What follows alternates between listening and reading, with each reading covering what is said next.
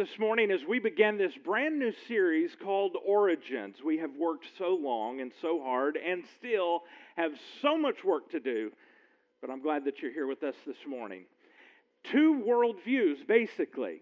Two worldviews, and one of those says that we are here by accident, or you could use the word chance, meaning the world, the, the earth, the universe, and even ourselves by chance. Or the worldview that says this that there is something beyond us, something bigger than us, beyond our limitations, that designed us and created us.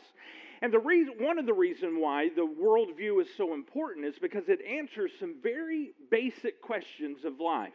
It answers these questions. It answers, Who am I? It answers the question of where did I come from? It answers the question of why are we here? And also a big question what happens to me when I die? And that all goes back to which worldview we are believing in or we choose to follow.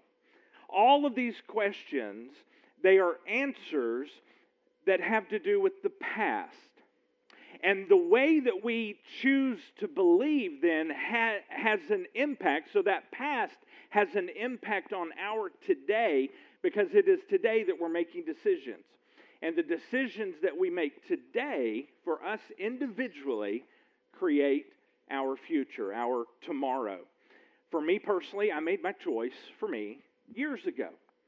And maybe if you're anything like me, some of you are saying, oh, I hope not, but if you're anything like me, then maybe you also have made a choice of your worldview and what you're following, what you're choosing to believe in. You've made that choice, but because you're not a scientist and because you haven't studied these things, if you're like me, then perhaps you get lost in all of the arguing, what seems to be arguing, between the two sides and the two worldviews. You have been taught certain things. So have I. So have your children. You have been taught certain ideas, and you have been taught many times those things as known facts. When the reality is this, the reality is that they are still simply theories. They're ideas of what might have been. Over the course of the years, it seems to have happened that what might have been has been taught and has become what really happened. And if you're like me, over time, as our world seems to have gotten further and further away from God, if that is all you hear from the standpoint of what really is, then maybe if you're like me, you could begin to doubt what the Bible actually says. Now, this series is going to be presented as encouragement.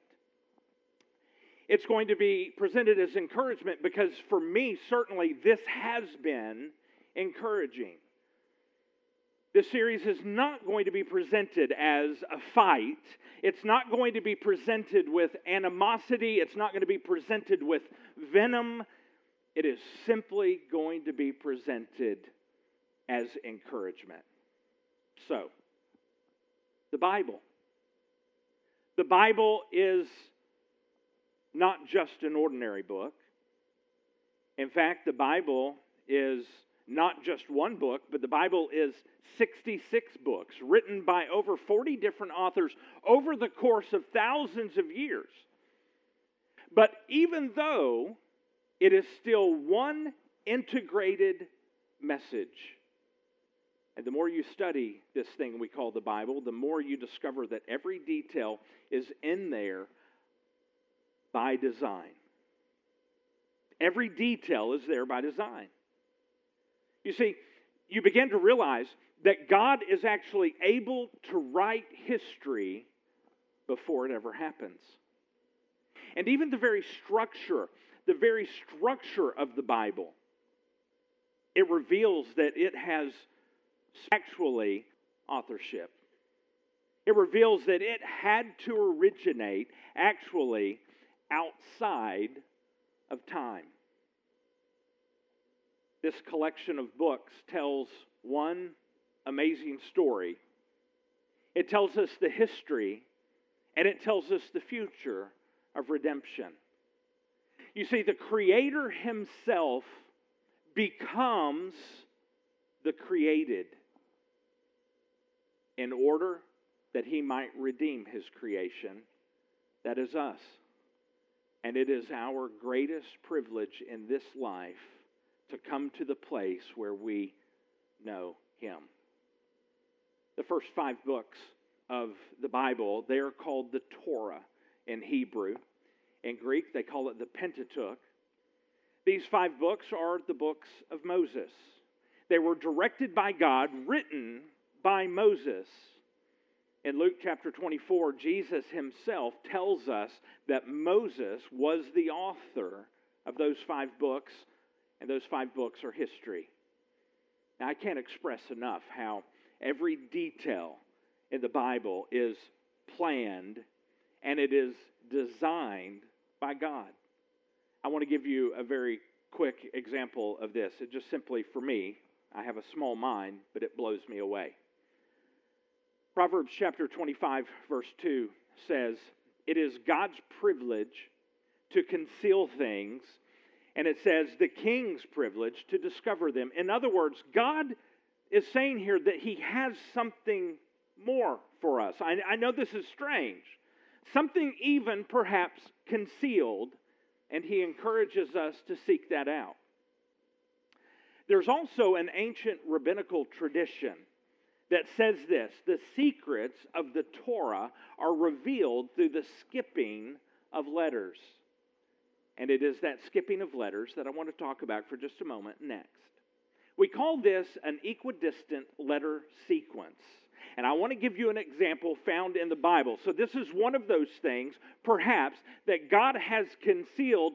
And this just blows me away. I want to take just a moment to explain it. So, here we have uh, the, the word Torah written here. You see it on the side of the screen. And in English, our wording goes from left to right and the way we read. But in the Hebrew language, they go from right to left. So you see some examples of that, and then you see how it's backwards for us, but it's correct for them. And then uh, you saw the actual Greek writing. But here we have the Hebrew text, the book of Genesis. Now, if you were to take this spelling, the way the Hebrews spell the word Torah, which they spell it, you saw it just a moment ago, they spell it with four letters. If you were to take in this Greek text, if you were to take the first tav, which that letter for us would be very similar to a T. So if you go to that book of Genesis written in Hebrew and you find the first tav, that first T, and then you count 49 letters, whoever had the time to discover this centuries ago had a lot of time. You just you count down 49 letters to the next letter in the word Torah, and you land, you count down 49 letters, and then that very next letter is the Vav, and that's for us an O. So you find the T, then you go 49 letters, the next letter is an O. You count from that letter 49 letters, and you go to the very next letter, and the next letter is a Hey, which for us is an H. Oh, I'm sorry, I skipped the R, the Resh, and then you go. But it's 49 letters to the Resh, 49 letters to the Hay, in that exact sequence. In other words, at the first T, and in 49 letter increments, you find in the book of Genesis the spelling of that Torah. Now that does that sounds cool, not all that miraculous. You know, that could happen by accident. So then you go to the book of Exodus. In the book of Exodus, you, do, you find the very same thing. Taking the very first tav, the T, you count 49 letters from that. The next letter, find the O, and the, you count 49 letters from that in the book of Exodus, and you find an R, and you count 49 more letters, and you find H. Again, you have Torah spelled out in the very beginning of the book of Exodus. Interesting. So then you go to Leviticus. And actually, you're almost relieved because you don't find it there. So you can almost say, well, wow, I'm almost glad it didn't show up because that was getting a little weird. It almost could be coincidence now. You move to the next book in the book, uh, I'm sorry, in the Torah, and it is the book of uh, Numbers. And actually, it shows up again in Numbers in 49 letter increments, just like the others. You get the word Torah, but this time, Torah is spelled backwards. Interesting. So you go to the last book of the Torah, which is Leviticus, and remarkably, in 49 letter increments, you find the very same thing. It is spelled again, and again, it is spelled backwards. And to me, I don't know about you, but to me, I say, wow, that is wild and a little weird. Which makes you begin to think, there, what is up with Leviticus then? So you go back to Leviticus and you discover that this is the middle book of the Torah. The book of Leviticus, it doesn't work. It just doesn't work. It doesn't work with Torah forwards, it doesn't work with Torah backwards. So you look at it and you realize those were in 49 letter increments. So if you increment, so if you take the square root of 49, which is 7, and you look at Leviticus, then you find out in Leviticus it works differently. It works with Yahweh, which is Jehovah, which is the for the, the Hebrew people the unpronounceable name of God. Now, look at this picture that we have here. this, to me, blows me away. Look how I believe God has hidden in His Word this. It appears that the Torah always points toward the name of God. That's interesting, is it not? Now, don't rush out and get a book on Bible code because most of what's out there is just misinformation. Not like what I just talked about here. You see, I, I, this is no prophecy. I believe that is simply just the thumbprint of God on His holy scriptures saying, See, I, I told you. I, I told you, these are mine. I told you that these were inspired by me, put together by me. This is a supernatural work of me. I believe that's God's thumbprint saying that. You know, there's no way that Moses could have put that together, he wouldn't have had the technology available to him. I believe it is God saying, This is my thumbprint. These are my words, my scripture. So let's take a look at God's Word, God's Scripture, all the way at the very start. This Scripture that God has taken such special care to deliver to us. It all begins in Genesis chapter 1, verse 1. And the first phrase says, In the beginning, God. You see, before this, before that word in, there was nothing. There was no matter. There was no time. There was no energy. There was nothing. Now, we really can't comprehend and we really can't explain that, that there was nothing. It's beyond us because for us, we can only explain what we can understand, basically. And, and the things we understand, it, it is made up of things that we can see, things that we have experienced, or in addition to that, things that we can replicate through experimentation. And within what we can see and within what we can experience, we have limitations. We are limited to four dimensions here on this earth. There are three space dimensions, spatial dimensions, and there's one dimension of time. We're limited to four dimensions. And our understanding of everything we experience is also limited to these dimensions. We have a tendency to think like this okay, in the beginning, God. But what happened before in the beginning? I mean, what came before that? I mean, all we can think of is that it was just eternity, an eternity of time, all in the beginning. That's the way we think. And then we ask ourselves, well, what did God do with all of that time before everything began? He must have been quite bored by himself. What did God do with all of that time? So let's look for just a moment at time. You see, our understanding of time as well is limited. It is limited to our experience right now. And this is how we experience time. This is how we experience time. And we feel that this time, it's the same for me, it's the same for you. This time. It's the same for the people who are right now driving down Park Avenue. And we experience, uh, we believe that it's also the same. Uh, the experience of time is the same for the people on the other side of the world right now. We believe that it is the same. That's what we think because that's what we have understood. But that does not make it an accurate statement that has been. Right now, basically, the most accurate clock that has been made um, to this date, anyway, so far.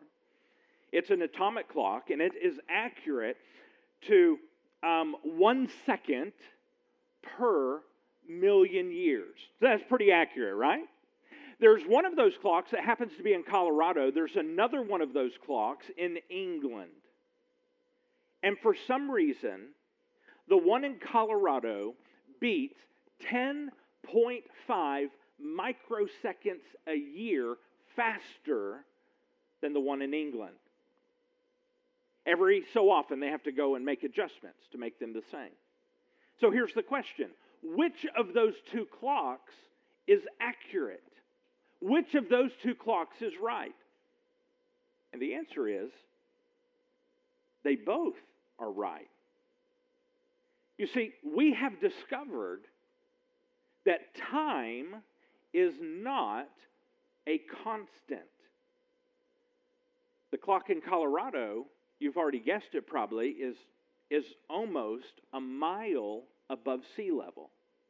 The clock in England is only 80 feet above sea level. They have discovered that time is not a constant, it is actually a physical property, and time is impacted. This is crazy. It's impacted by motion, gravity, it's impacted by mass, acceleration, among other things. And the impact of those forces on time is actually predictable. In other words, you can raise a clock one meter, and that clock will beat faster. It speeds up one part in 10 to the 16th power. Very, very tiny, but measurable. Let me give you another example of how, and this is a, a made up example of how time is not a constant, but now it, we see it as a physical property. Let's assume we have two astronauts, twin brothers one of the twin brothers is going to stay here on Earth, and the other one we're going to send to a nearby star called Alpha Centauri. Alpha Centauri is 4.5 um, light years away, and that doesn't sound all that far, really, until we realize that one light year is 5.8 trillion miles. so it's quite a ways off. One is going to stay here with his wristwatch. The other one's going to take his wristwatch. He's going to get on a spaceship. Let's assume that spaceship can go uh, at the speed of light, which means this it takes off, and it to get to that star, if it's 4.5 light years away, it means it's going to take him 4.5 years to get to the star, 4.5 years to get back. And so the brother here on earth has been looking and watching and anticipating. He's watched, and it has taken his twin brother nine years to make that trip. As soon as the brother, the twin brother, steps off of the spaceship and comes out, he looks at his watch, the one who has been gone, the one who has traveled, and his watch says that he's only been gone 33 days. He immediately steps off the spaceship nine years younger than his twin brothers, than his twin brother. Now that's crazy. But that's an example how time they have discovered is not a constant. Time is a physical property. Time is a physical property. It is not uniform. It varies with mass, with gravity, and acceleration. I tell you all of that so that I can get to this next question. It's a big question. So in Genesis 1 1, the Bible says that in the beginning, God. Now here's my question Is God subject to those physical properties? The physical properties of uh, mass, the physical properties of gravity? Is God subject to the physical properties of acceleration? And here's the specific question Is God subject to the physical property of time? And the answer to that is no. You see, as we think of time, we think of time like this. This came with me this morning in the Prius.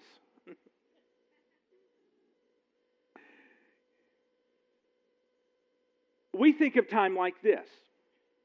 We think of time like a line. We have the beginning, uh, the start of an event down here. Uh, either a life begins or an event happens and the timeline begins. And the timeline then moves forward. And somewhere here, we are stuck on the timeline in a very specific, a very, very specific moment in time. That's how we view time. That's our understanding of time. And in this life, we can move forward under the constraints, the limitations, the rules, the laws of time of that physical property. We can move forward and we can turn around and we can look backward at what has happened to time. We can turn, we personally have seen happen. We can move forward under the constraints of time. We can turn around and we can look backwards. But get this we cannot move backwards on this timeline and take ourselves backwards. We can't do that. And we cannot look forward to know what is coming. We can't do that. But God can. Because God is not limited by the constraints of what He has created. We have a tendency to think of eternity as simply lots of time. In other words, we think of if God created here and we think of all of that before the creation as, well, God just had lots of time. And then we look at the future, whatever's coming, whatever's ending, however it's going to end, and we think past that, that's eternity, and it's just lots of time. But that's not correct. Because or in the beginning was eternity. And after the last clock winds down, will be eternity. And God has been there all along. God is outside of time. For us, the dimensions of time are the past, the, the present, and the future.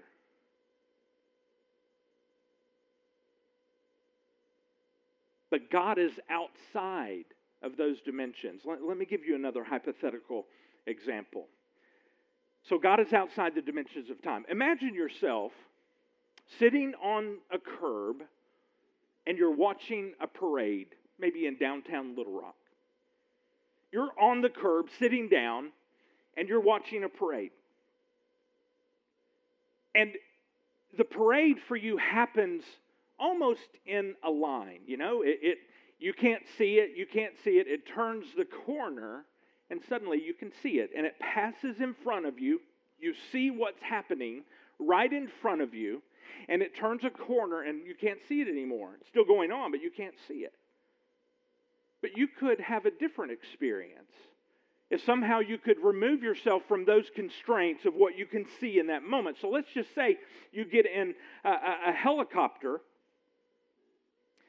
and you get above the skyline, and suddenly you're able to see the whole thing. You're able to see the staging area way over here where all the things are getting ready. They're putting them in line, they're getting the floats ready. You're able to see that and you're able to see as they're coming around the corner when this person could not, but you're able to see them coming around the corner. You're able to see them turn the corner to pass here. You're able to see them turn this corner to go that way. You're able to see the beginning, and you're able to see what's going on here, and you're able to see the end all at the same time because you're no longer constrained by what's just right in front of you. Suddenly, you see the whole thing. God, and I know it's a flimsy illustration, but it helps us just a little bit maybe to understand how God is outside of time and God sees the beginning, He sees everything in the middle, and He sees the end all at the same time. And get this, this is where uh, it gets even more weird. He's able at the same time to interact with the beginning, the middle, and the end all at the same time because God is outside of our constraints of time. In the beginning, God. Before this verse, there was nothing. Nothing but eternity as God experiences eternity. It was not merely empty space, there was no space. There was no matter, there was no mass, there was no time. God created out of nothing. One of the most fatal views of trying to understand the, the beginning, how it all started, is this view fatal view. The way it is now is the way it has always been. In other words, the present, what we understand in the present, is the key to understanding the past. And that's what one of our founding fathers of the field of geology taught, Charles Lyell. He believed that 200 years ago. That understanding the present was the key to understand what happened in the past. But the question is has everything been constant from this time to that time? I mean, precisely as it is today, is it the way it has always been? Genesis 1 1. In the beginning, God created the heavens and the earth. Well, when? When, when did he create the heavens? When did the heavens come about? When was the earth formed? Our Bible tells us that it was formed less than 10,000 years ago. Most scientists today tell us the earth was formed over 4 billion years ago and that the universe was formed 14 billion years ago. But here's a reality it is known by scientists, it is known by theologists the date of the earth and the universe can never be proven nor disproven. Why? Simply because we were not there. You see, we can calculate, we can radiocarbon date, we can come up with figures. But in order to do any calculations about the date any calculations of any kind about the date of the earth, the date of the universe, there are assumptions that have to be made. It's impossible to come up with a dating system that does not have starting assumptions to fill in the information gaps that we don't have. It's just impossible. Why, why do we have to have assumptions to help fill in those gaps? Here's the answer because we were not there. That is historical, and it's also historical science. And in order to come up with a date, we have to, there's no way around it. We have to assume some things that we cannot see, we cannot test, some things we just don't know. We have to make some assumptions. Now, it can be accepted by many, it can be presented to us as a known fact. They are calc- they are ideas. They are guesses. They are calculations. And they all have their start in some very critical assumptions. And some of those assumptions include the thinking of the way things are today, they have always been that way. Here's a reality if just one of your starting assumptions is wrong, just one, then all of your calculations may be right, but the conclusion will be false. Let me give you an example. So we're talking about less than 10,000 years and all the way up to 14 billion years. So that is an enormous amount of time.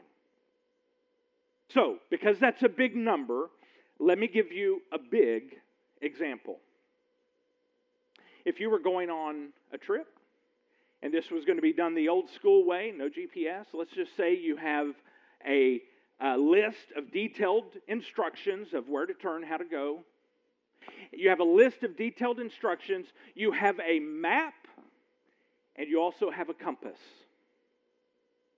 And you are going on a trip all of your instruments, all of your tools are correct and accurate except one.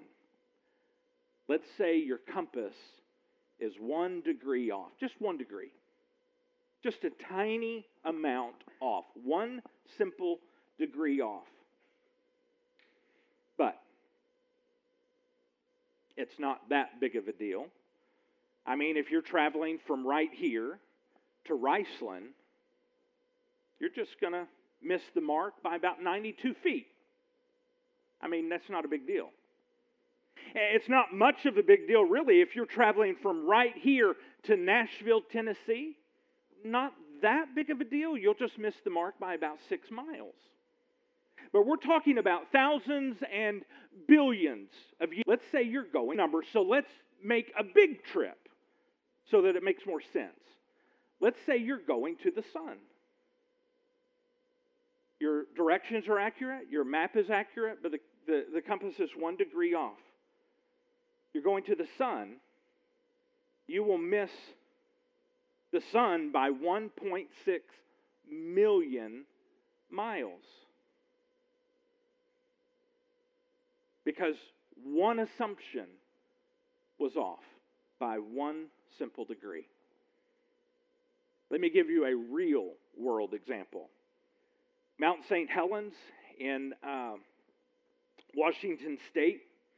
It has dated as old as 2.8 million years old by current dating methods. The problem with that is that the rocks that were used, we know without any doubt for a fact that they are 38 years old because they were created in 1980 when Mount St. Helens erupted.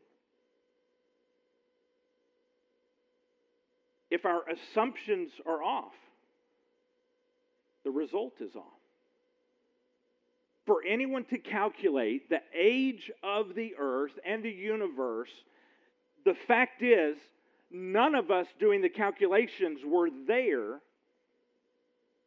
So they have to have some starting assumptions to fill in some historical gaps. As we begin to wrap this up, let me give you three big points to think about this week. Here's the first one Do we know everything right now? I mean, here, here's what I mean by that. Have all the discoveries, have all the scientific breakthroughs been made to date? Are, are there no more coming? And the answer is no, no. We don't know them all today. All the breakthroughs, all the discoveries have not yet been made. So the answer to that is no. Here's the second thing think about this. As we know more, we discover some things we misunderstood. I mean, it was not all that long ago that everyone believed the earth was flat. It was not all that long ago that, that people risked their lives to believe that it was the earth that rotated around the sun, not the sun rotating around the earth.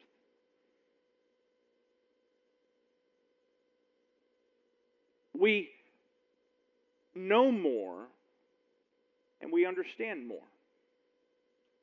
We discover more, and our world becomes more clear.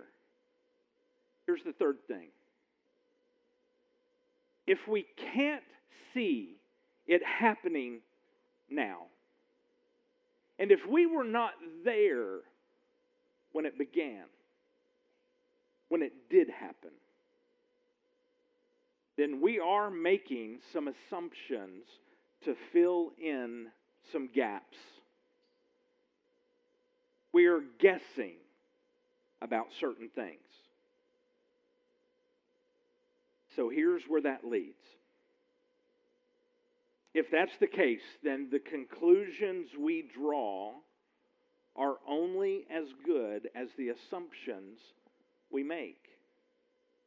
If the assumption is off, even just a little, the result is off. This is what troubles me. In the early days, these dates were presented as theories, as ideas.